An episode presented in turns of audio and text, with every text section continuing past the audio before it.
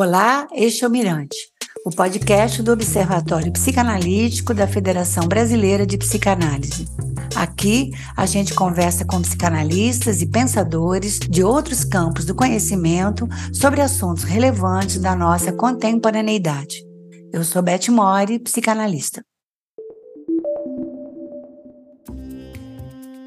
Marquês de Sade é considerado uma das figuras desviantes na literatura. A construção de suas personagens seguiu na contramão de qualquer convenção social, longe de qualquer aprisionamento a regras morais. Na literatura libertina de Sade, a analidade e o sadismo aparecem em narrativa de dominação, submetimento, crueldade e coprofilia. Freud, ao falar da sexualidade humana, explicita seu caráter complexo e composto, ressalta as excitações periféricas de partes do corpo, como genitais, boca, ânus, uretra. Desenvolve seus argumentos sobre a sexualidade as formações reativas ou forças contrárias, como a vergonha, o nojo e a moral. Freud e os escritores fogem, portanto, das formas habituais de pensar o humano. Nesse sentido, pensar o erotismo é, a miúde, sair da convenção é trazer o incômodo, a inquietude. Freud relacionou a analidade ao sadismo e nomeou como fase sádico-anal aquela na qual esses aspectos estão em primeiro plano. Como a analidade aparece na teoria psicanalítica? Seria Freud um libertino? Para conversar conosco sobre essas e outras questões nesta temporada sobre o sexual na polis, convidamos a professora e crítica literária Eliane Robert Moraes e a psicanalista Berta Hoffman Azevedo. Eliane Robert Moraes é professora de literatura brasileira da USP e pesquisadora do CNPq. Atuou como professora visitante em universidades internacionais como a Universidade da Califórnia, UCLA, a de Nanterre, Paris e a Universidade de Nova Lisboa, Portugal. Entre suas publicações, destacam-se diversos ensaios sobre imaginário erótico nas artes e na literatura, e a tradução da História do Olho de Jorge Bataille pela Companhia das Letras.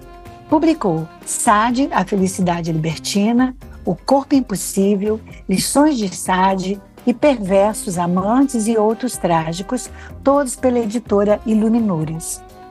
Organizou a Antologia da Poesia Erótica Brasileira pela Atelier editada em Portugal pela Tinta da China, e a Seleta Erótica de Mário de Andrade, pela editora Ubu, além dos dois volumes de contos eróticos brasileiros, O Corpo Descoberto, de 1852 a 1922, e O Corpo Desvelado, de 1922 a 2022, pela editora CEP. Seu livro mais recente é A Parte Maldita Brasileira, que aborda o excesso e a literatura brasileira. Lançada pela Tinta da China em Portugal, terá lançamento em São Paulo pela Tinta China Brasil. Berta Hoffman Azevedo é psicóloga e psicanalista, mestre em psicologia clínica pela PUC São Paulo, membro efetivo e docente da Sociedade Brasileira de Psicanálise de São Paulo. Atual editora do Jornal de Psicanálise professora do curso Introdução à Escuta Psicanalítica da Diretoria de Atendimento à Comunidade, também da Sociedade Brasileira de Psicanálise de São Paulo, e de curso sobre André Green no Centro de Estudos Psicanalíticos de São Paulo. Autora de diversos artigos sobre psicanálise contemporânea e do livro Crise Pseudepilética da coleção Clínica Psicanalítica Casa do Psicólogo.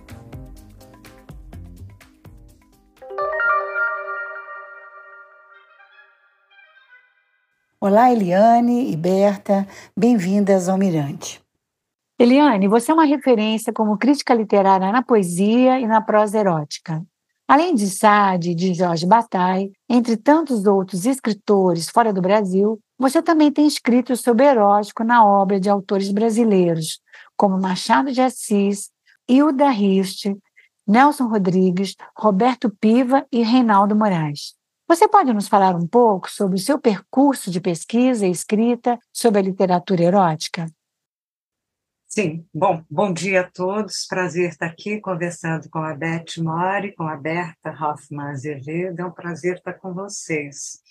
Ah, é difícil, né, quando a gente tem uma, uma trajetória já longa, mas quer dizer, como é que eu fui chegar nisso? Né? Na verdade, eu tenho uma formação em, em ciências sociais e filosofia, uma formação de base, e quando eu estava, muitos, muitas décadas atrás, já uh, me preparando, depois de ter cursado Ciências Sociais, me preparando para fazer mestrado, e já, já era muito interessada em literatura, em antropologia e literatura, esse lado, eu fui convidada a fazer um, um pequeno livro, que, que, realmente foram os meus primeiros passos, da antiga editora brasiliense, uh, que me propôs fazer o que é pornografia.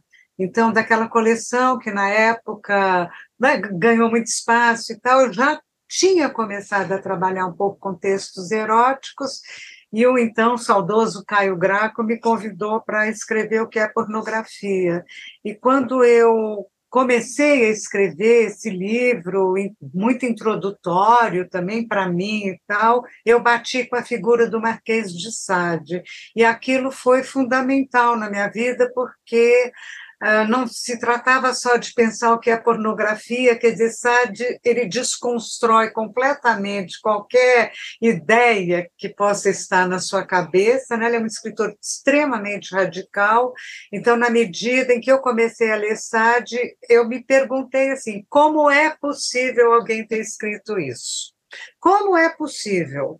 E nisso eu estava preparando meu, pensando um pouco em fazer mestrado, e aí eu já fui logo para filosofia, porque Sade é um filósofo libertino, então achei, e fui conversar com um professor que na época uh, trabalhava bastante com literatura, hoje talvez menos, que é o Renato Janine Ribeiro, e falei: olha, eu quero trabalhar com Sade, não havia nada no Brasil, isso a gente está falando aí do final dos anos 1980, não havia nada, e eu mergulhei na obra de Sade, e aí produzi meu mestrado, que, enfim, hoje é um livro chamado Sade, a, a Felicidade Libertina.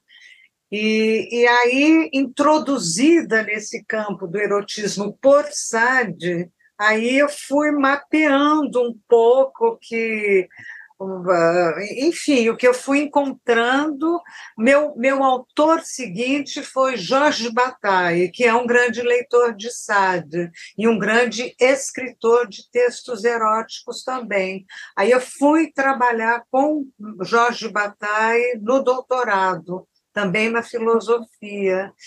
E, então foram portas que foram, foram se abrindo de batalha para os escritores surrealistas que se interessavam também, escreveram muitos textos eróticos, e aquilo aí foi aí foram portas, aí você entra né, num, num continente e você começa a investigar, e aí eu fui ler autores de língua inglesa, italianos, sempre no erotismo, passadas assim quase duas décadas, um dia eu parei e falei, nossa, e o Brasil? Então, eu, eu tinha escrito, aí nessa altura eu já tinha escrito três livros sobre SAD, já tinha feito doutorado e tudo. Eu falei, nossa, e o Brasil?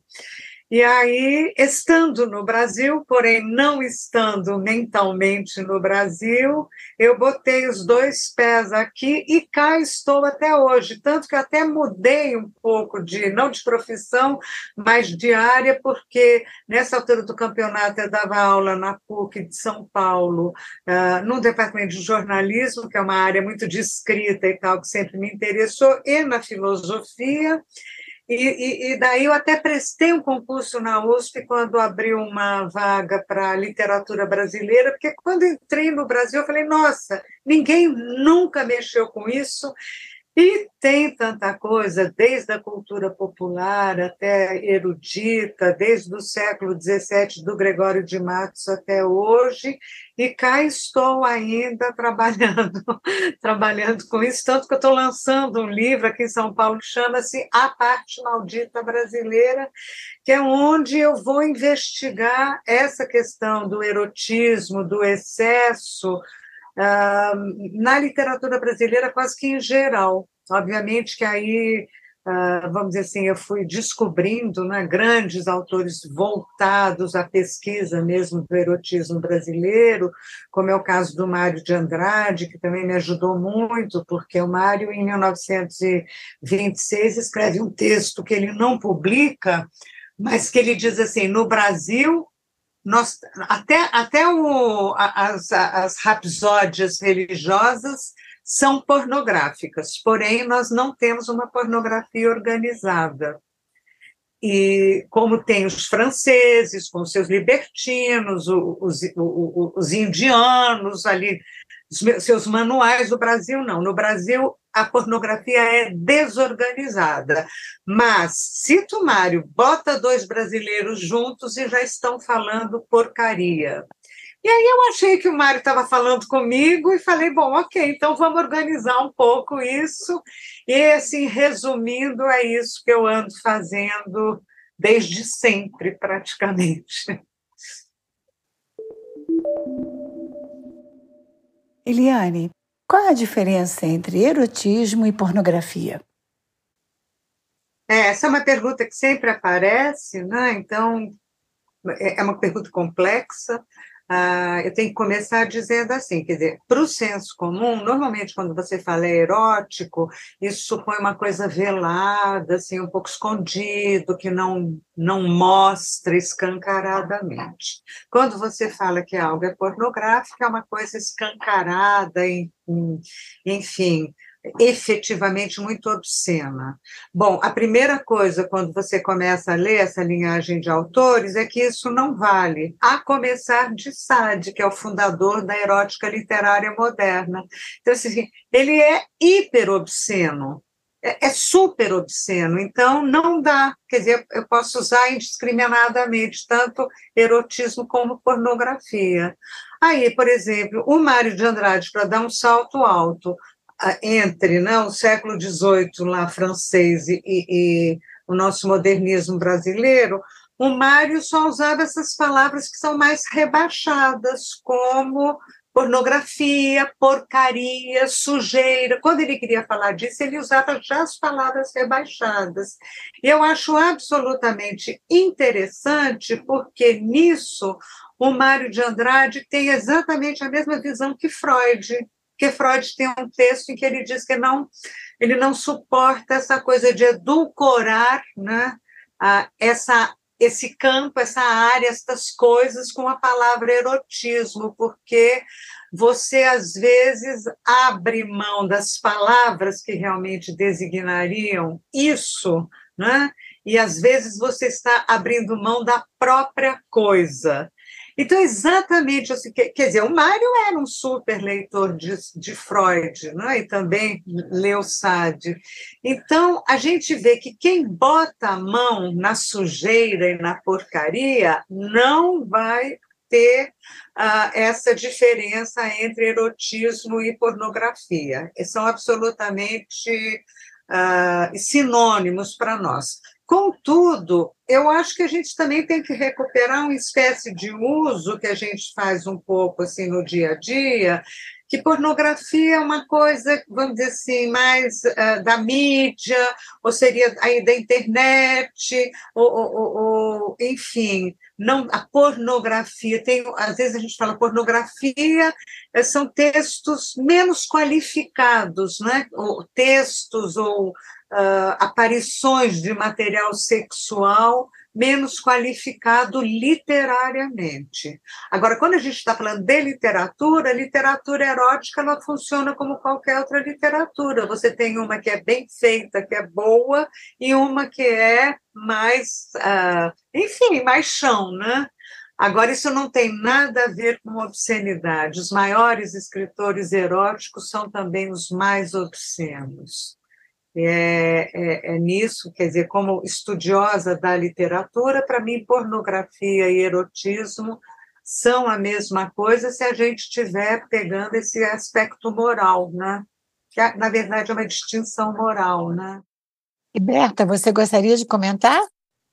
Eu, eu tô achando muito interessante, né, a gente poder colocar em tensão o Freud e os personagens da literatura libertina, né, e essa, essa pergunta, né, se seria o Freud o libertino, eu achei muito estimulante, assim, para a gente pensar uh, as aproximações e as, e as diferenças que, que vão ser inevitáveis, assim, eu acho que o é, a, a, causalidade psíquica ela é complexa, né? E a plurideterminação dos processos que o Freud afirma eh, sempre do início ao fim da obra, ela envolve o sexual.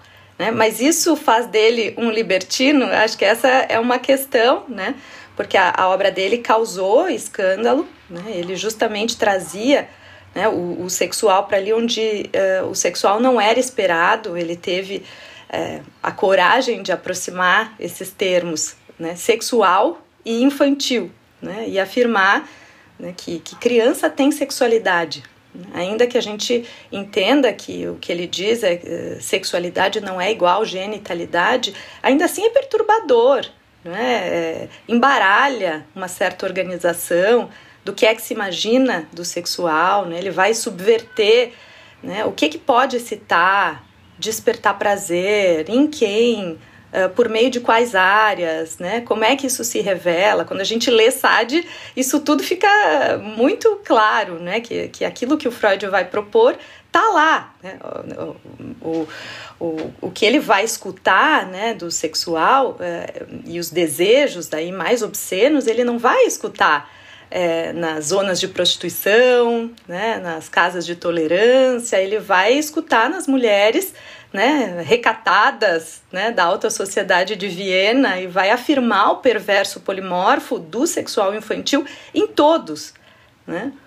Então, é, o, o que eu acho só é que, um, e aí é, talvez a, a Eliane pudesse contar um pouco né, eh, dessa ideia do, da de, no SAD tem a, a, Justine e a Juliette né, que, que, que, afirmam essa, essa ideia né, de, de que a virtude é irmã do vício. Eu acho que isso aparece é, na, na, clínica, aparece a, a, as consequências das tentativas de limpeza, né, de varrer o sexual, o sadismo, o ódio, né, do nosso, do nosso ponto de vista, basta a gente pensar, lembrar aí dos pacientes obsessivos, né, que, que tentam fazer essa limpeza e que vão reencontrar né, justamente aquilo que eles tentam eliminar né, no, nos, nos sintomas obsessivos. Né? Aí a gente pode entrar um pouco, é, talvez a, se a Eliane quisesse contar um pouco da, da, da, dessa, dessa irmandade, né, desses aspectos, talvez depois a gente pudesse voltar né, para pensar uh, com o Homem dos Ratos, como é que isso aparece no Freud, porque a gente está aqui,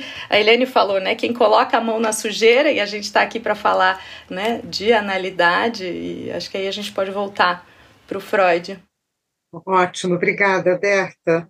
É, bom, eu acho que aonde, aonde a gente realmente tem uma, vamos dizer assim, um ponto em comum nós estamos falando do mundo moderno, né? no caso do Marquês de Sade, ele nasce em 1740 e morre em 1814. Ele é um contemporâneo da Revolução Francesa, portanto, efetivamente é um contemporâneo de Freud, no sentido de que são dois homens que estão uh, já foram daquilo que é o antigo regime.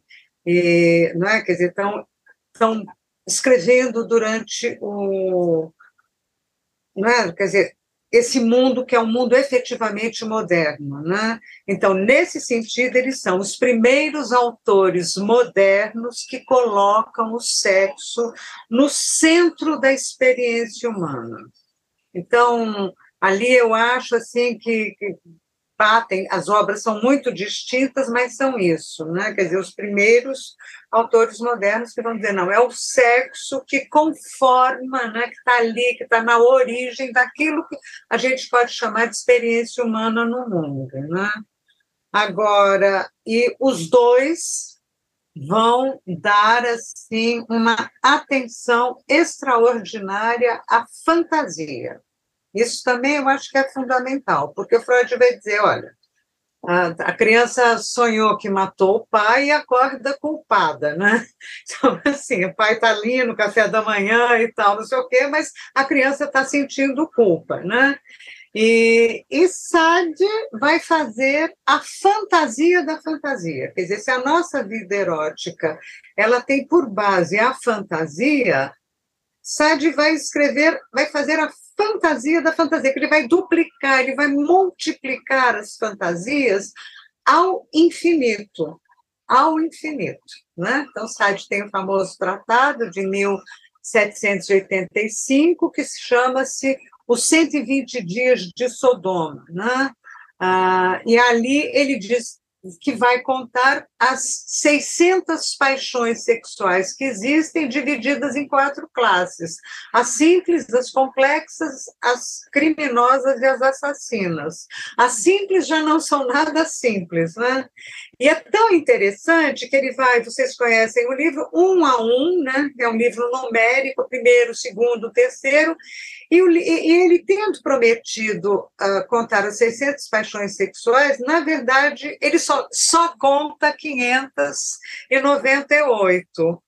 E, e, como aquilo supostamente é um rascunho, quando ele vai fazer anotações sobre o que ele havia escrito, não é? porque depois esse manuscrito se perde, tem uma história extraordinária, mas ele tem uma nota que é super interessante, que ele fala assim, onde estão as outras duas? Eu tenho certeza que eu escrevi, estão faltando. Depois esse manuscrito vai se perder com essas notas, e eu acho incrível que até nesse livro, em que ele vai contar tudo, ele mantém uma abertura para o infinito, para aquilo que ainda falta completar.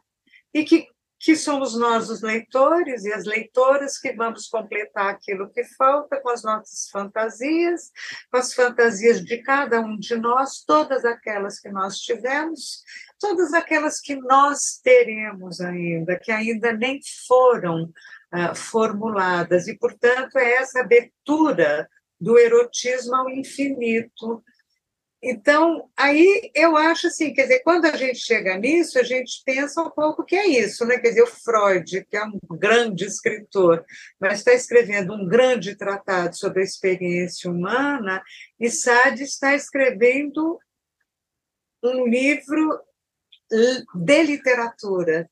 É, é um grande tratado sobre a imaginação erótica.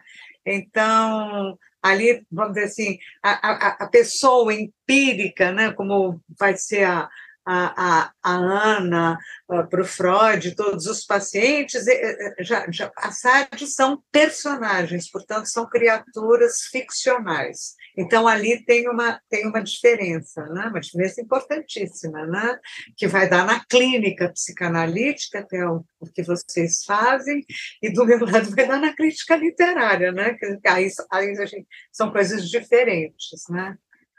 É, é, muito interessante isso, não é? Do faltou duas, né? Sempre falta esse inventário. Sempre falta. O inventário do sexual sempre vai estar tá incompleto, né? Vai estar tá sempre em claro. construção. É isso que a gente vê na clínica, é com isso que a gente trabalha, né? É, alguma coisa normativa que tente, que tente estabelecer vai ser, bom, contrário à ética psicanalítica, né? Aham. Então é isso, né? Então é isso que Sade aponta também e que a psicanálise consegue ler e entender, né? Porque é justamente isso, né? a imaginação é o reino do ilimitado, né?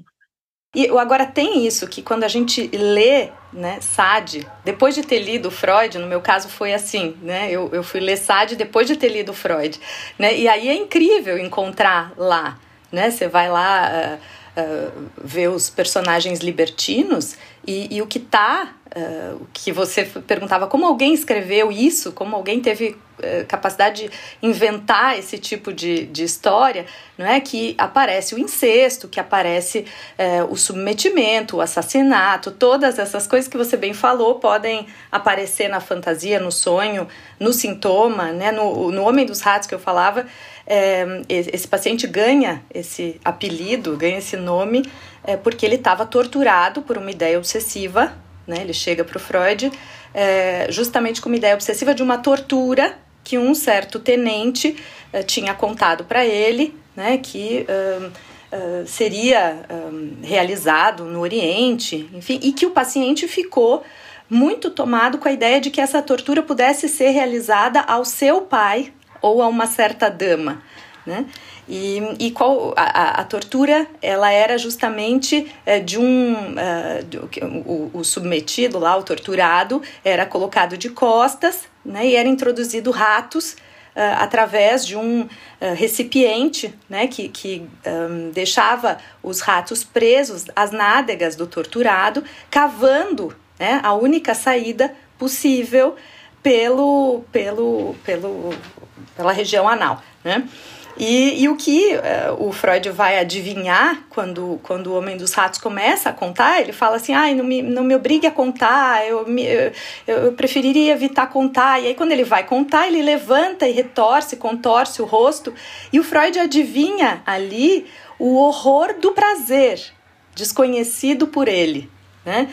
Então eu acho, é, e quando ele vai falar, é, bonitinho, porque ele tem um outro momento quando ele vai falar do, da, do, do, nascimento dessas ideias obsessivas do homem dos ratos, quando ele era pequeno e ele ficava sentindo uma urgência de ver mulheres nuas, e na hora imediatamente ele pensava na morte do pai, e aí o Freud fala assim: é evidente que na vida psíquica, uh, que existe um conflito na vida psíquica do nosso pequeno libertino, né? Então ele usa essa expressão em relação ao, ao homem dos ratos, mas eu acho que tem uma coisa aqui no Freud uhum. que é a escuta do sexual e de toda a defesa em relação ao sexual. No, no Freud, a dimensão conflitiva ela está sempre presente né? Ela não vai ser um, eliminada. Então aqui eu acho que tem uma diferença com relação aos personagens libertinos, porque ele não vai fazer um elogio ao excesso, né? A, a, a descarga custe a quem custar. Né, ele não vai a, apostar num ideal de pura uh, circulação hedonista, assim, eu acho que isso é uma coisa uh, importante. ele afirma o pulsional como força em excesso, mas ele afirma que esse elemento pulsional vai passar por uma negativação, por múltiplos caminhos, né? O sujeito freudiano ele é dividido, vão haver forças contrárias, diques, contra-forças que vão se levantar no psíquico, a vergonha, a repugnância, a moralidade, né? Então existe sim o germe né, do que do, do no, daquilo que é do sexual infantil, do perverso polimorfo, ou seja, daquilo que está lá no SAD, existe em germe, mas tem toda uma dimensão defensiva né, que, que vai tensionar em relação dinâmica, né? Ele também vai dizer que o convívio com o outro ele exige né, alguma coisa que o Freud faz uma aposta que é o trabalho da cultura, uma aposta ainda que relativa, né, mas que limita o sexual e o destrutivo. Então eu acho que uh, o mal-estar no Freud ele vai estar tá sempre lá, a dimensão conflitiva uhum. e defensiva vai estar tá sempre lá e um horizonte sem esse jogo de forças, uhum. eu acho que não está né, na, na perspectiva freudiana. E eu acho que tem uma diferença. Hum? Perfeito, perfeito, adorei tudo, porque é justamente esta diferença, é a diferença entre a psicanálise e a literatura, entendeu? Porque o Jorge Bataille, ele diz assim, a literatura é inorgânica, ela pode dizer tudo, a literatura pode dizer tudo. Então, ah, enfim, não é todo mundo que acha isso, estou pegando um pensador dessa linhagem, né?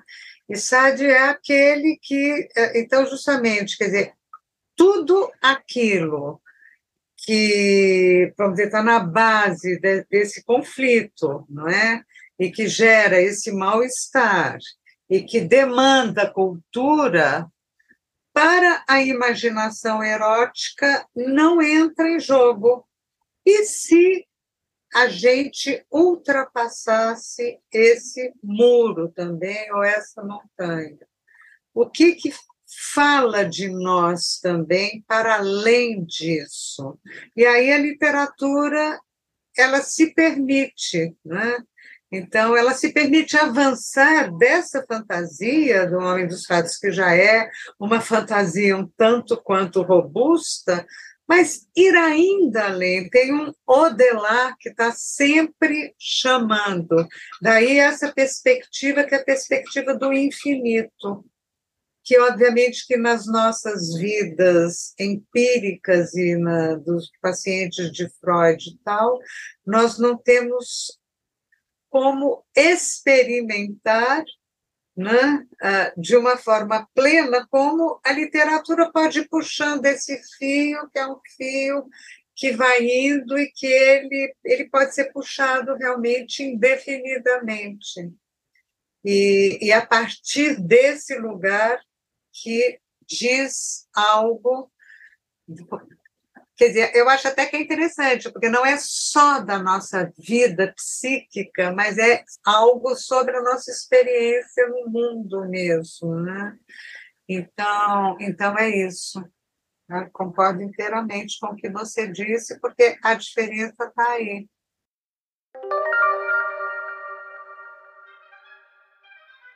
Eliane, também você tocou no Jorge Bataille, mas eu quero tinha feito uma pergunta. Em seu texto, Um Olho Sem Rosto, sobre o livro História do Olho, de Jorge Bataille, há uma passagem sobre a intervenção decisiva da psicanálise na libertação da escrita de Bataille. Os escritores têm na psicanálise uma possibilidade de ampliação na sua criatividade e do trabalho com escrita? Em outras palavras, a psicanálise pode ser útil para a atividade de um autor? É, eu acho que ela pode ser, né? eu, não, eu não acho assim que ela. Né? Quer dizer, é uma prescrição para o autor, mas, por exemplo, no caso do Bataille foi muito útil, porque ele ali, ah, bom, é um sujeito bastante complexo, né? quer dizer, como jovem, era muito religioso, existia uma devoção, assim, que já é da ordem do excesso também, né? E, e, uma relação também complexa com o pai sifilítico que vivia na cama, então, uh, né, quer dizer, você vai lendo um pouco na biografia, né, uma relação forte, até, vamos dizer assim, corporal, porque ele fala um pouco pai, pai vivia na cama, cheiro de urina, né? quer dizer, alguma coisa que pegava mesmo um pouco, assim, sensações corporais, e aquilo atravessado por uma fé religiosa também, muito da ordem do excesso. Então, quando ele vai fazer a, a análise, ele é um dos primeiros escritores franceses a se submeter a uma análise, né? a gente está falando dos anos 1920, né? Aquilo, eu acho que faz aquilo que a análise faz para todos nós, que é organizar um pouco, né? mas não organizar segundo as leis da sociedade, mas organizar para a gente, né? e pacificar um pouco, né? assim, essas fantasias e tal. E eu acho que aquilo, então, permite ao organizar com aspas e pacificar também com aspas, com que ele transfira aquilo para a literatura. E aí ele, aí ele escreve. E ali abre-se uma comporta extraordinária, né? nessa mente do Bataille, muito complexa, muito vamos dizer, cheia de contradições e tudo, e não é que resolva as contradições, mas permite com que ele transfira para esse outro plano simbólico que é o, o, da escrita, né? Aí eu, assim, eu, eu acho que é um, é um caso muito interessante, uh, e eu não, não, não, não saberia dizer se todos os autores, acho que não, né? A princípio, acho que não, né? Acho que alguns já têm uma convivência com a sua própria as suas fantasias e fantasmagorias um pouco mais tranquila, né? Então conseguem levar isso para a literatura. Outros têm um recuo maior, né? E o que permite com que o sujeito escreva, né? Mas, enfim, acho que a psicanálise pode ajudar, né? E o contrário, Berta, fiquei pensando enquanto eu via a Eliane, né? A escrita ficcional ajudaria no trabalho do psicanalista? Você pensa que o exercício de uma escrita ficcional poderia fazer parte da formação do psicanalista, por exemplo? Acho que a resposta vai na mesma linha da Eliane, assim, acho que não é uma prescrição, né? Acho que muita coisa enriquece a formação de um psicanalista. Muita coisa. É, a escrita ficcional pode ser uma delas, eu acho que pode permitir a, a imaginação, a criatividade, né, a circulação de temas de uma maneira uh, indireta. Mas eu acho sempre uh, interessante deixar essa abertura né, para a heterogeneidade né, da, da, da constituição de cada psicanalista. Eu acho que alguns eixos são fundamentais para formar um psicanalista, mas uh, tem um amplo espectro aí de diversidade que eu acho que vale a pena ser mantido. Né? Eu acho que, por exemplo, sim, a sensibilidade para a cultura Uh, enriquece né, a escuta né, do, do analista, mas isso pode ser através de um exercício de escrita do próprio analista, mas pode ser através do cinema, do teatro, das artes plásticas, da literatura, né, em termos de, não de, da própria escrita, mas da, uh, eu acho que então eu pensaria na mesma linha do que a Eliane propunha, né? Pode, pode enriquecer, mas não é um caminho é, necessário, eu acho, né? Tem todo um debate também, além desse, que diz respeito à, à escrita do material clínico como ficcional, né, como uma possível ficção. Essa também é uma, uma saída para pensar né, sobre a, a formação uh, analítica e a escrita. Né.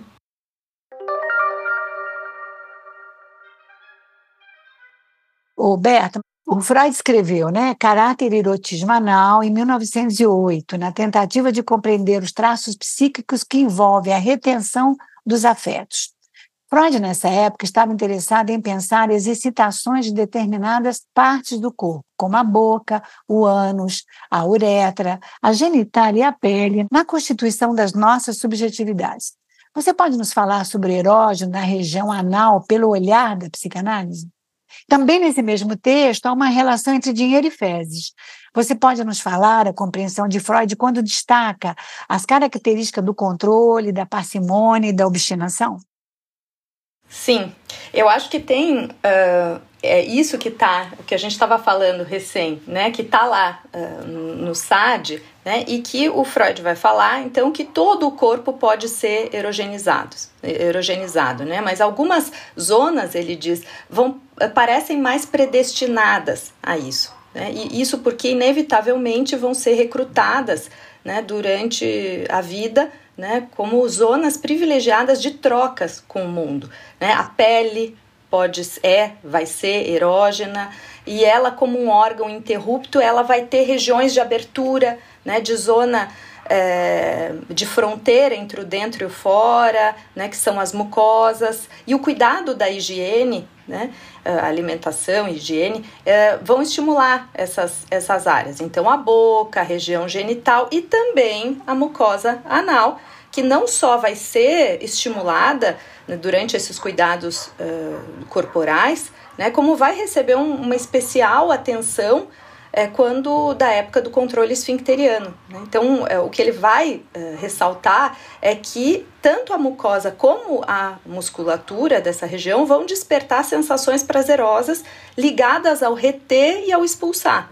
Né? E, e, e esse domínio é, da musculatura e o prazer ligado a ele vai se articular ao domínio do outro. E aí eu acho que a gente uh, vai entrar né, também nessa conversa né, com a Eliane. Né? Então, o, o, que, a ideia do Freud é que a gente um, parte de uma indiscriminação originária e a partir da separação primária uh, vai ficando claro que o ir e vir do outro está alheio à vontade uh, do bebê e à nossa vontade. Né? Ele, ele até propõe a ideia de uma pulsão de domínio que, que, de, que originalmente não seria sexual, mas secundariamente se ligaria ao sexual no sadismo. Claro, isso antes da virada lá do além do princípio de prazer, mas eu acho que isso é interessante uh, nessa conversa. Né? O, o, o, que, o que entra em jogo aqui na analidade não é só um tema de autoerotismo, mas também todo um, um aspecto intersubjetivo ligado à demanda do outro. Né? Uh, aquele que se ocupa da criança vai pedir certos sacrifícios, né, do seu prazer, vai em nome do amor, né, vai pedir que, que ela, que, que o bebê, que a criança dê o cocô ou não dê, né, que seja de uma certa forma, num certo lugar, né? Que, que, que se separe de uma parte sua em favor do outro num jogo que cria uma dinâmica com o outro uh, com uma uh, polaridade ativo-passivo. Ele vai dizer isso fica prioritário. Né? E, em que se pode erotizar a sujeira ou ser limpo, uh, se pode organizar uma oposição, né? se pode erotizar o dar obedientemente né? Uh, em favor do outro, ou o contrário, né? querer dar a sua maneira para afirmar a sua vontade, dá para postergar, uh, erotizar o postergar né? e o adiamento, nesse elemento retentivo. Né? É, quer dizer, a, a, a zona anal conserva durante toda a vida um certo grau de excitabilidade, fonte de prazer, mas ela também sofre transformações que podem resultar no que o Freud vai dizer em, justamente nesse texto que você falava em 1908, nos traços de caráter anal né, que ele vai falar né, como uh, importantes na neurose obsessiva, mas que a gente vê né, como uh, a ordem, a parcimônia e a obstinação. Então, a ordem tendo, tendo a ver com isso, né, essa tentativa de dominar, de manter sob controle, com, de um certo método, um esmero, um escrúpulo no cumprimento dos deveres. A parcimônia tendo a ver com a economia, né, que é a, a, outra questão que você fez, né, da economia, da avareza, pode chegar, né, a, avareza, né, o prazer de adiar, de postergar, um prazer retentivo, né, de guardar, e a obstinação, que pode chegar à teimosia, à rebeldia, que aí tem a ver mais com outro texto, que ele desenvolve mais com outro texto lá em 17, que ele vai desenhar aí essa tensão entre a obediência e o orgulho, né? Eu acho que essa é uma intuição freudiana é, muito fértil para a gente pensar as temáticas da psicanálise contemporânea. Não por acaso esse outro texto é escrito depois da análise do Homem dos Lobos, do Sergei Pankejeff, lá. É, porque aí se coloca em primeiro plano essas, uh, esses sofrimentos narcísicos né, e as estratégias para sobreviver a ele. Mas com relação ao dinheiro, que você estava perguntando em especial, né, ele vai já desde cedo é, fazer uma ligação, desde as cartas ao Flis lá, é, uma, uma ligação entre dinheiro, avareza e fezes. Né? É, mas é a partir, eu acho que sem dúvida, do atendimento do Ernest Lanzer, o Homem dos Ratos, é, que, essa, é, que esse texto de 1908 vai surgir. Né? Porque no caso do Homem dos Ratos, o tema da dívida e do dinheiro tem um lugar central né? A dívida do paciente, sem dúvida, que estava lá né, completamente uh, perturbado pela ideia né, de precisar pagar a tal da dívida lá para os tenentes pra, ou para a moça do correio e aquela ambiguidade toda, né, mas também a, a dívida do pai, né, o rato de jogo. Né. Então, uh, ele é um paciente que, inclusive, cria uma moeda própria. Né? Ele vai falar tantos florins, tantos ratos. Né? Então, eu acho que eh, o, o, a ideia da, da dívida e da dádiva que está do presente, né, que está envolvido aí, uh, fica melhor trabalhado nesse texto da transmutação do, do, do, das pulsões, em particular do erotismo anal, que é o de 17, uh, é, porque aí ele vai falar a propósito da equação simbólica, né, que um, ele está se perguntando qual que é o destino dos impulsos eróticos anais quando eles perdem a centralidade na vida sexual. E aí ele vai fazer esse ele vai pensar esse deslizamento né, entre fezes, dinheiro, presente, bebê, pênis, né? É, e ele vai pensar que o cocô é o primeiro presente, né, que a criança pode dar para a pessoa amada. Né? Nessa dinâmica anal vai entrar essa escolha entre ceder, né? sacrificar por amor, né? ou reter em favor do próprio prazer ou para afirmação da própria vontade, né? E, e, aí a gente vai ver o, o, esse, isso que circula, que ele descobre que dando pode agradar, né, ao outro, isso em algum momento vai ganhar nome de dinheiro, né? O que, o que a gente circula e dá na troca, né? passa a ser que tem valor, enfim, que satisfaz, passa a ser dinheiro, e a gente pode ver essa dinâmica anal aparecer na clínica das mais variadas formas, ligadas, por exemplo, a, ao elemento uh, do dinheiro, né, do controle, da avareza, Né? Porque, e, e aí é muito interessante porque a gente vai ver que isso não tem a ver com ter ou não ter dinheiro. Nem sempre uh, o paciente que tem mais dinheiro é o melhor pagador. Né? Essa dinâmica anal né, de deixar o analista aguardando, de reter, né? Ou, ou, de sentir muita humilhação de ter que dar, de ter que pagar, né? Uh, isso, isso vai aparecer e vai aparecer não só com relação ao dinheiro, porque o analista não pede só honorários, o analista pede associação. Né? Então, essa dinâmica anal também pode aparecer nessa ideia de dar ou não dar, é, no que diz respeito à associação, a, a aquilo que se pode é, falar numa análise. Eu acho que não por acaso esse texto é, vem depois do Homem dos Lobos aí, né? É, porque lá ele vai dizer né, que o paciente ficava entrincheirado né, numa dócil indiferença. Um paciente que uh, trabalhava contrário é, ao, ao desdobramento de um processo né, e que passa a entregar as associações, a trazer os conteúdos depois que o Freud faz lá aquela medida uh, heterodoxa de colocar um prazo, de estipular um prazo né, para o término uh, da análise. Ali então ele é que uh, ele fala os conteúdos vieram. Né? Então, acho que dá para pensar a dinâmica anal é, nessa, nessas questões. Eliane, ouvindo aberta, algo que você pensou, que gostaria de comentar com a gente? Vou falar algumas coisas assim, meio soltas. A primeira é que a gente entende um pouco essa posição do Freud uh, como um autor moderno, não é? Porque moderno, eu estou pensando nessa modernidade, há várias, né? mas essa modernidade que a gente detecta, sobretudo, a partir ali do, do final do século XVIII para o XIX, que também é, é, é a época em, em, que Sade viveu e escreveu. Né?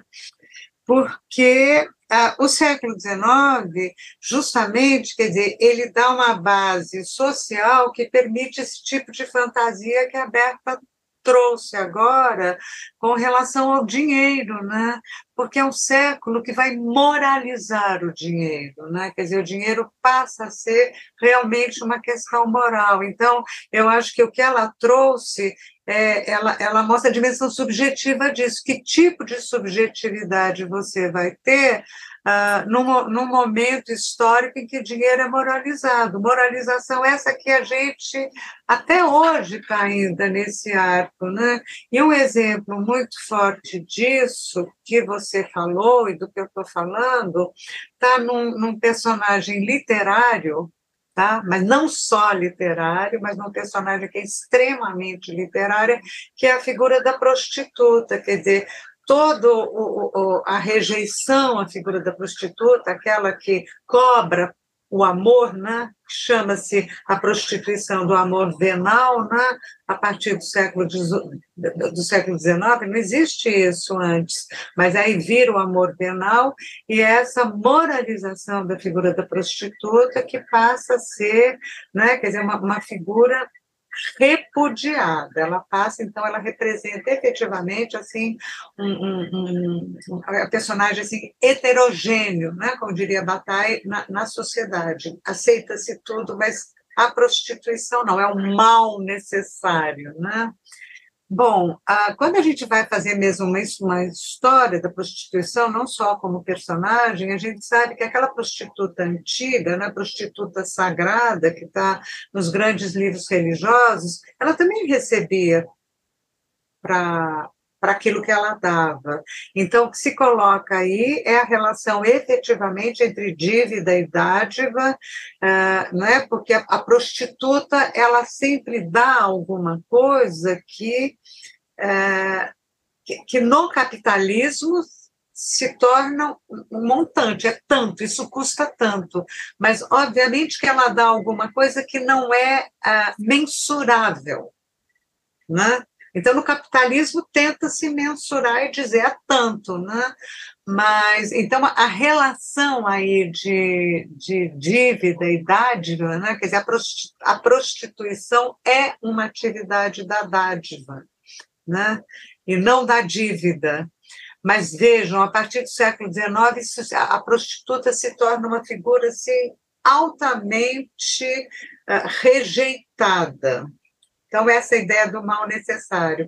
E na literatura, então, assim, com esse tema vai vigorar, né?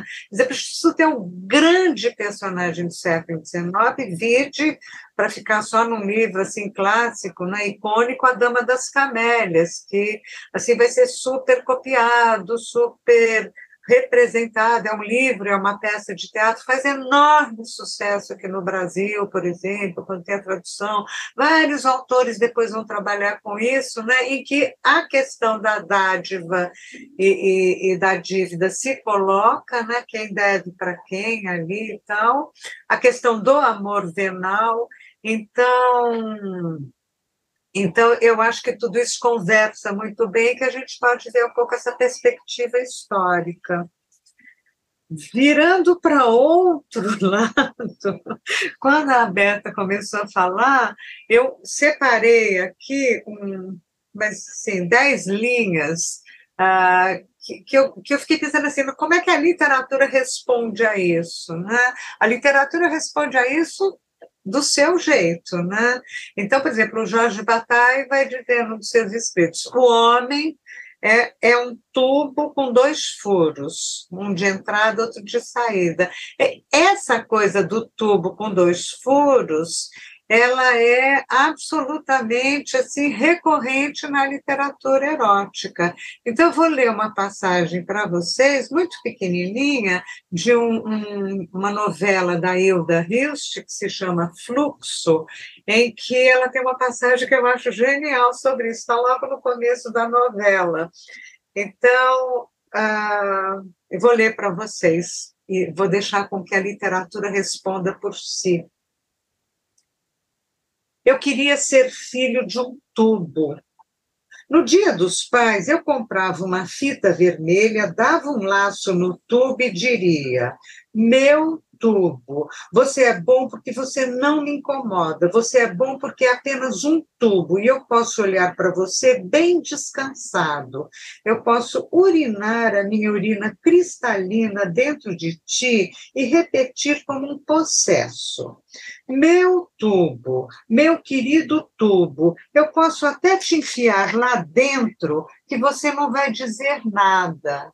As doces primaveris encantadoras manhãs do campo, as ervinhas, as graminhas, os carrapichos, o sol doirado e os humanos cagando e mijando sobre as ervinhas, as graminhas, os carrapichos e sobre o sol dourado.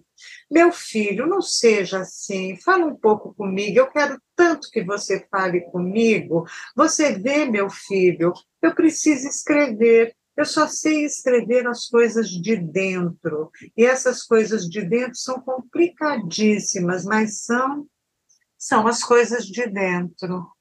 E aí esse é um parágrafo super longo que eu recortei, né? Então, é isso, né? Do que do de dentro, do que entra, do que sai.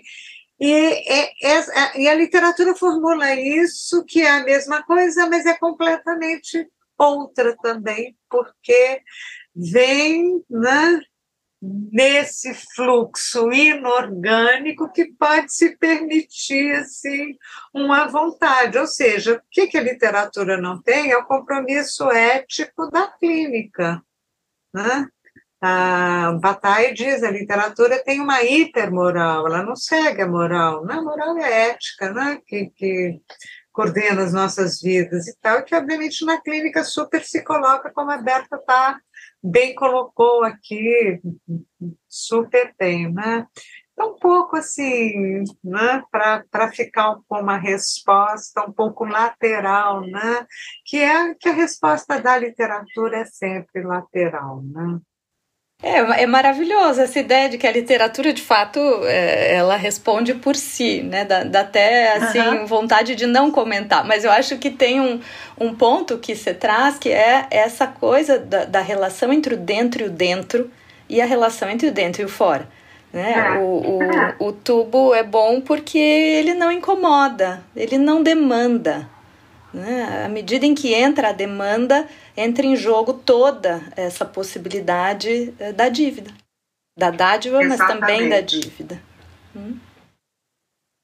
Quando a Eliane falava da dádiva e da dívida, Eliane, eu pensei que você falou que você tem uma formação em ciências sociais, né? Que isso é a primeira formação.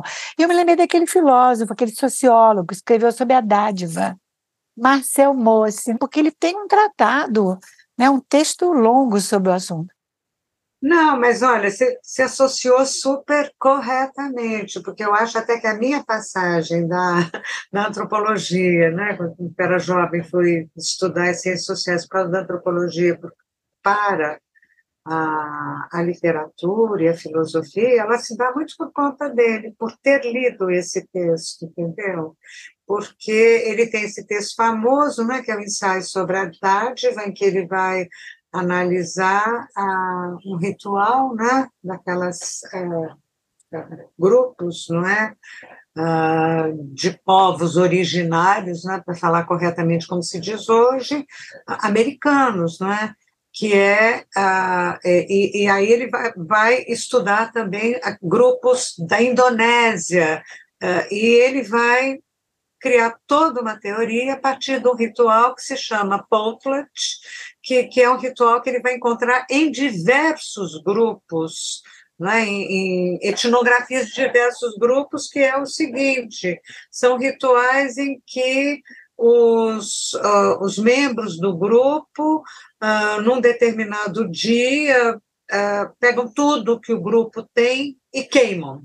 Né? Todos os bens, tudo que é bens e tudo que é de valioso, fazem uma imensa fogueira e queimam aquilo. E, e aí ele vai se perguntar o que, que é isso, né? quer dizer, por que essa necessidade de dilapidação?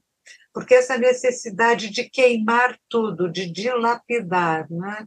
Outra vez, a gente tem um antropólogo que está escrevendo no início do século XX, né? quer dizer, no momento em que o capitalismo está super robusto, e ele vai pensar o que, que há de necessidade ali de queimar, de dilapidar, de, de, de de despesa, não despesa de dinheiro, mas de acabar com aquilo que se tem. É a dádiva, é a dádiva, é o que a gente estava falando. Justamente por isso é que a entrada do dinheiro e dessa, dessa figura do dinheiro muda um pouco isso, né? E, e aí é o sexo e é o erotismo também, entendeu? Por isso que eu digo, quer dizer, a partir daí que a gente pode dizer que a prostituta dá algo que é pura perda, que não, que não tem, né, você não pode valorar aquilo, a menos que no capitalismo em que se valora tudo pelo dinheiro, você diz custa 50, 100 mil, etc. e tal. Mas então ele está pensando justamente aquilo que é da ordem da dilapidação. Isso o Jorge Bataille vai ler né, ali no, no, nos anos 20, 30, e vai uh, vai escrever um livro fundamental que se chama A Noção de Despesa. E outro livro fundamental que se chama A Parte Maldita, que eu estou evocando o que eu acabei de falar, que eu escrevi um livro chamado A Parte Maldita Brasileira. Quer dizer, o que, que é isso no mundo que é da ordem da sobra, do lixo, do resto, do, do que fica, entendeu? O que, que é isso? É, e, o que, que é isso que a gente deixa para fora, que a gente joga no lixo, que a gente não quer? E aí nós estamos falando, voltando ao que a Berta estava falando, que diz respeito às fezes também, né? a esse grande lixo corporal, as secreções do corpo, tudo aquilo que está que tem um investimento erótico também. Mas há toda uma linhagem de pensamento que vai sair do Marcelo Mauss, porque é o Jorge Bataille, o Levi-Strauss na antropologia e vários pensadores, o Merleau-Ponty, há vários pensadores que vão, ah, cada um ao seu modo, pensar essa não é? Quer dizer, essa dimensão da dilapidação, do que sobra, do que resta, o que é o resto, e isso vai ser um objeto forte na literatura, na filosofia, eu acho que na psicanálise, com certeza, porque é, é disso que estamos falando, né? das secreções do corpo. Então, assim, para mim, né, eu que estudei ciências sociais, fui ler Marcel Nosso, e depois todos aqueles que escreveram depois dele. E, eu, não, eu não tenho dúvida que isso que me levou ao erotismo, porque o erotismo é dádiva, né? dom.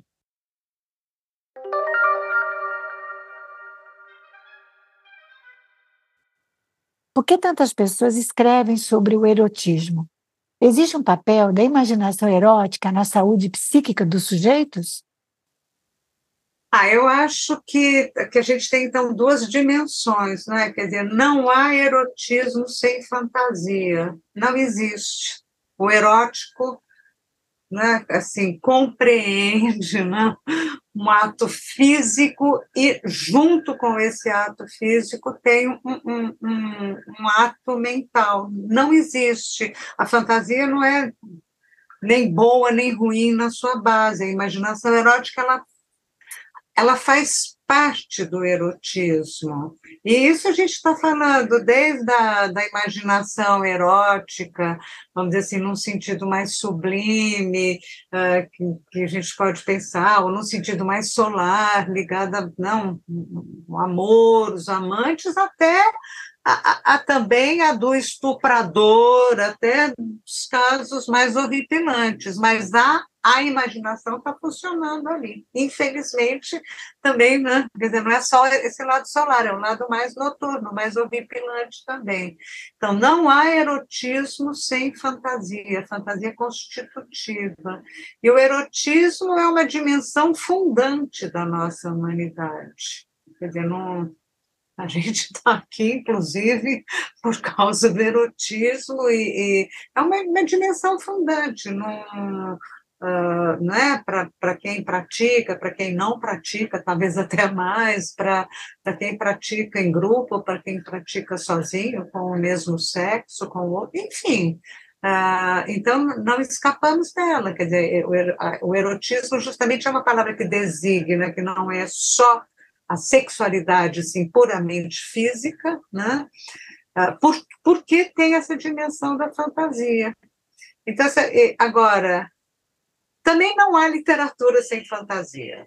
Né? Quer dizer que é este o encontro né? da literatura com o erotismo, é que você tem ali uma atividade fundante do, da nossa humanidade, até da nossa inumanidade, que é a, que, que funda-se pela fantasia, e a literatura também, né? quer dizer, essa imaginação uh, que, que também só existe havendo fantasia, né? Quer dizer, aquilo que é um é, só existe, quer dizer, a dimensão simbólica, seja qual for, ela só existe alicerçada pela fantasia, né? Que é né, o carretelzinho lá do Freud, né? Funcionando e funcionando em alta voltagem quando a gente está falando da literatura. Então, eu acho que é óbvio que a, a, essa prática de uma literatura erótica é uma prática que existe desde sempre. Ela está na, ori, na nossa origem. E é por isso que a personagem que a gente diz que exerce a profissão mais antiga do mundo, que apareceu aqui, que é a prostituta, ela é, por excelência, personagem da literatura erótica, porque é a personagem que mais conhece o erotismo, né? Ah, que trabalha com esta dimensão. E ela trabalha em dois registros, né? Ela trabalha também no registro corporal com essa dimensão. Né? Então, é, quer dizer, escrever sobre o erotismo é uma prática que está em todas as culturas letradas, em todas as literaturas, em todas as línguas, né? quer dizer, justamente ali em que o aspecto, ah, quer dizer, que, que é possível ah, se vincular ao orgânico sendo inorgânico. Né? Quer dizer, que é essa pegada da literatura. Então, é, é, vamos dizer assim, é algo da ordem do inevitável, é algo que nos constitui. Só para ter, quer dizer, ah, o erotismo está quase que em toda a literatura. Há literaturas em que você reconhece o erotismo em algumas passagens, e há outras literaturas que só falam daquilo. Né? Dizer, então, quando a gente está falando de Sade, de Bataille, a gente está falando da Hilda Hilst, de um Roberto Piva, que são autores que vão se devotar à erótica literária. E há outros que vão passar pelo erotismo nas suas obras, mas não são obras completamente eróticas. É isso. Berta, pergunta também está para você. Você acha que existe um papel da imaginação erótica na saúde psíquica dos sujeitos? Eu acho que, eu, eu fico pensando aqui que a imaginação erótica como parte do, do erotismo pode aparecer na escrita ou fora dela, né? Escutando a Eliane, eu, eu fiquei, acho que ela já responde, né, de uma maneira bem completa essa ideia, né? E, e que está também na psicanálise de que a fantasia e a prática sexual são coisas diferentes, né? E que o erotismo é muito mais amplo e pode se realizar, por exemplo, em realizações intelectuais, né? A escrita seja ela uh, diretamente ligada ao erótico ou não, ela é erótica. Ela demanda um investimento libidinal, tanto é que ela pode ser objeto de inibição. A gente pode ficar inibido e não conseguir escrever né, eh, diante uh, de uma demanda de entrega de alguma coisa. Né? Então, uh, eu acho que eu converso com a Eliane, acho que está bem respondida aí. Né?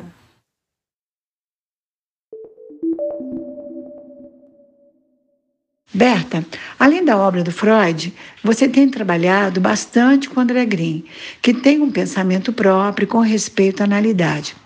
Você poderia nos contar um pouco quais seriam essas contribuições?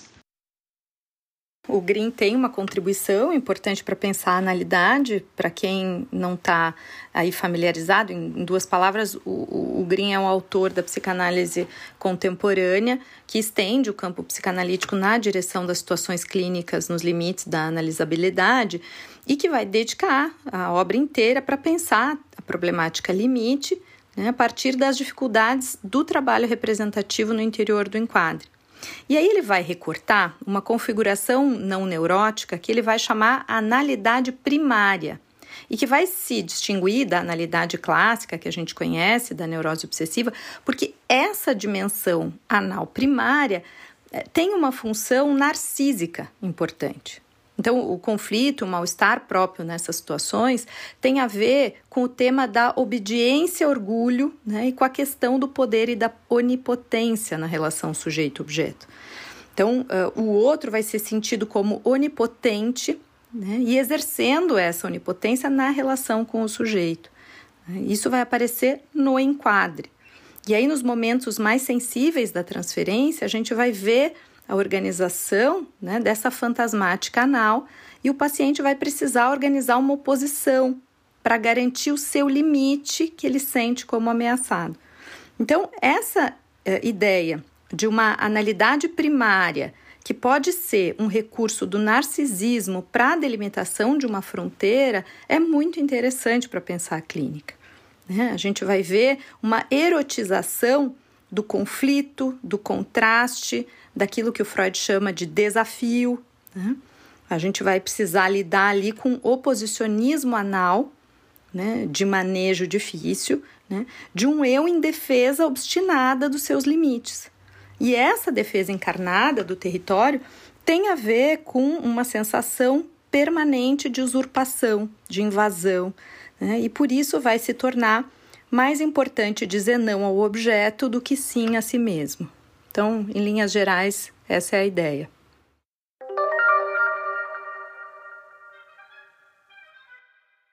A guerra traz a problemática do poder e da destrutividade. Acabamos de ver estourar mais um conflito sangrento na história da humanidade. Vocês podem nos falar um pouco sobre essa questão da guerra e do poder? Em outras palavras, existe algum tesão em fazer a guerra? Existe algum tesão na destruição? Né? É isso, é essa questão. Eu acho que ah, eu acho que os dois autores aqui que a gente mencionou o tempo todo aqui na nossa conversa respondem que sim, né? Então, tanto Marquês de Sade, né, que né, é o autor que vai vincular né, o, a crueldade ao erotismo, e, e Freud, obviamente, né, que, que escreveu sobre não, tem muito da sua obra que é esse embate entre Eros e Thanatos, né? Então, eu acho que sim, acho uma questão extremamente complexa, porque o erotismo, ele contém algo de violência. Então, não se trata de limpar isso, trata-se de entender de elaborar e da gente não ultrapassar né, um certo sentido de violência que está presente em todo desejo, porque tudo que eu desejo, eu digo, eu quero. Eu já estou né, ali no ato de, de, o ato de desejar, ele, é, ele sempre tem algo de violento. Então, eu acho que um autor como Sade, ele vai levar, né, vai puxar esse fio aos seus extremos. E então nós temos que lidar com isso. Quer dizer, quando a gente diz que a violência não tem, não nos diz respeito, né? A violência é uma coisa horrível que está lá nos terroristas do Hamas ou no terrorismo de Estado de Israel, que é bem equivalente, né? Então é lá, eu não, a gente aqui aí não vale, porque eu tenho que reconhecer algo em mim até para poder controlar isso. Né? Mas a gente tem que reconhecer a, a, o potencial destrutivo que cada um de nós porta também. Né? Então, agora, a, guerra, né, tal qual a gente está vendo né, com os massacres de ambos os lados que tem, estão sendo feitos, que é com tanto requinte, né? aí eu acho que isso já atende né, a um, um a tantas camadas ali, né? quer dizer, os de, o, que é o desejo coletivo que está implicado aí, né? Ah, que é, eu, quer dizer, aí eu tomo como ah, realmente é substituir aquilo que é mais solar em Eros pelo domínio de Thanatos, quer dizer, o domínio completamente fanático que a gente está vendo acontecer lado a lado nessa guerra. Então, sem como falar das questões políticas e econômicas e bélicas que estão envolvidas, mas assim é justamente esse deslize, né, de pensar que há sempre, assim, Eros e Thanos estão sempre em conflito e é um momento em que aparece, né, quer dizer, o, domínio de Eros, de, de Thanatos está ganhando nesse momento, né? E aí a gente tem que pensar qual é a responsabilidade de cada um de nós também nisso, né? É isso que você está falando é muito freudiano, né, Eliane? Eu acho que é super importante. Eu acho que isso, isso retoma aquele, aquele diálogo do Einstein com Freud lá em 32, 33, né, a, a convite da, uh, da, uh, da Liga né, das Nações, né? É, que uh, eles eh, então ofereceram ao Einstein a possibilidade de mandar uma carta fazendo um diálogo a respeito de alguma coisa que estivesse interessando a ele para algum intelectual e ele escolhe o Freud é, e a questão que estava ali era por que a guerra né? e eles estão lá uh, justamente tentando responder a isso se há um horizonte em que se consiga imaginar né, o, o humano que tem isso que você falou esse potencial destrutivo né? Uh, sem, sem fazer guerra. É, eu, eu acho que, de fato, aí, as, as guerras sempre fizeram parte né, da história da humanidade, as lutas pelo poder, né, a construção das fronteiras, as autoafirmações pela diferença, a unificação dos povos uh, por contraste, né, por diferença uh, adquirida em combate, uh, essas coisas sempre existiram. Eu acho que é sempre um, um, uma enfim, abala né, uma certa ilusão que a gente cria de que em pleno 2023 a gente pudesse imaginar que a gente seria capaz de, de saídas mais mediadas e criativas para os conflitos. E, e, eu acho que assim, uh, o, que, o que essa situação atual traz, né, que é um, um conflito é, histórico, geopolítico, complexo e que a gente tem que cuidar, né? Porque eu acho sempre um, um, cuidado, né? De que a psicanálise não se coloque a explicar fenômenos que têm causalidade histórico-social. Né? É muito mais complexo, né? Mas de fato tem uma coisa que surge aqui a partir, então que não começa agora, evidentemente, que tem todo, mas que vem uh, esse incremento dessa violência a partir de um ataque terrorista. Né? Eu acho que isso tem um, isso fala do humano, né? Isso traz uma, uma dimensão uh, que a gente se pergunta o que é que, o que, é que dá conta de, de parar o, o terror, né? E que, e que é muito dramático porque a gente sabe é, que, que uma guerra, né, uh, ela vai ser mãe da próxima, né? É, o, o, horror tende a crescer, a, a se desdobrar, né? É o que está acontecendo, inclusive, né? Porque é isso, né? Você tem um ataque terrorista e você tem uma resposta terrorista de um Estado também. Então é tão duro, você não tem saída, né? Sabe que o, o Amos Oz, que é aquele né, escritor é, israelense que era a favor do, dos dois estados para dois povos, ele, ele tem né, uma, um livro que chama é, Como Curar um Fanático. Né? E ele justamente vai dizer é, que o fanático ele, ele sempre pode oferecer respostas simples. Né?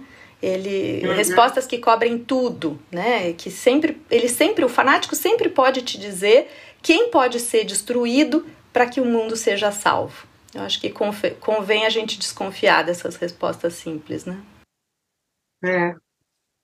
A gente viu isso aqui no Brasil, né? Exato. Essas respostas simples e assassinas, né? Agradeço a Eliane Robert Moraes e a Berta Hoffman pela presença aqui no Mirante, quando conversamos sobre a literatura libertina e analidade na psicanálise.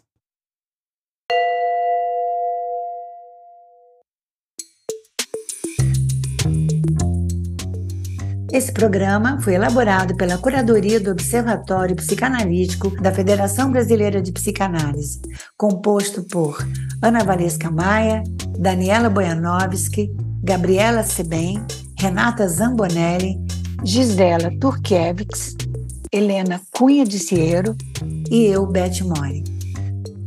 A produção e os trabalhos técnicos ficaram a cargo de Kim Vasconcelos Escreva para gente no e-mail miranteop.febraps.org e siga as páginas do Observatório Psicanalítico e da Febraps nas redes sociais. Até a próxima sessão.